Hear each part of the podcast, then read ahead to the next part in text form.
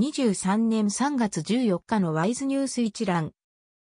台湾の経済ニュースが音声で聞ける耳よりワイズ。こちらではトップニュースとその他ニュースのタイトルをまとめてお届けします。スマートフォンでもお聞きいただけます。トップニュースは TSMC の4ナノサムスンからクアルコム受注ダッシュ化。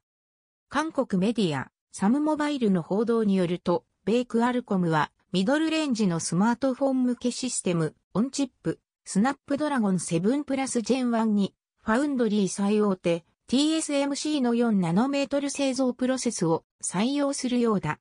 全世代の7ジェン1は、サムスン電子の4ナノを採用していた。業界関係者によると、TSMC の4ナノプロセスは、良品率が70から80%で、サムスンの60%を上回るなど、優勢なようだ。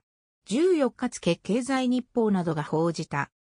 その他のニュースタイトルは、本廃出資の精神材料、台湾発8インチ単価系ソウェハー。TSMC、今年は3から5%賃上げか。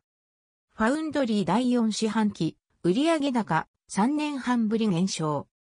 SMIC が28ナノ以降断念か、台湾ファウンドリーに恩恵。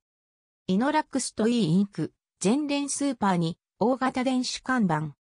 中華電信とシンガポール企業26年にも通信衛星打ち上げ。キムコが一挙8車種発表、首位奪還に一手。豊興鋼鉄、鉄筋400元値上げ。米シリコンバレーバンクなど破綻、エクスポージャー5億元。ワンハイラインズ、22年第4四半期赤字転落。工業用水と電気料金、値上げ見通し。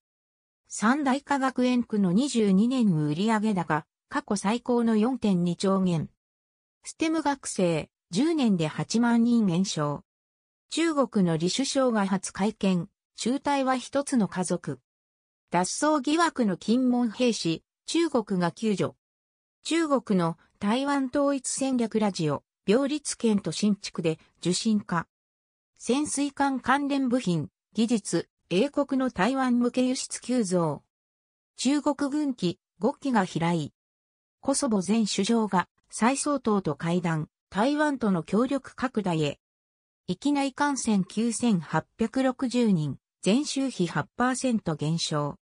鶏卵の供給不足、兵士の食事も豆乳で代替以上ニュース全文は会員入会後にお聞きいただけます。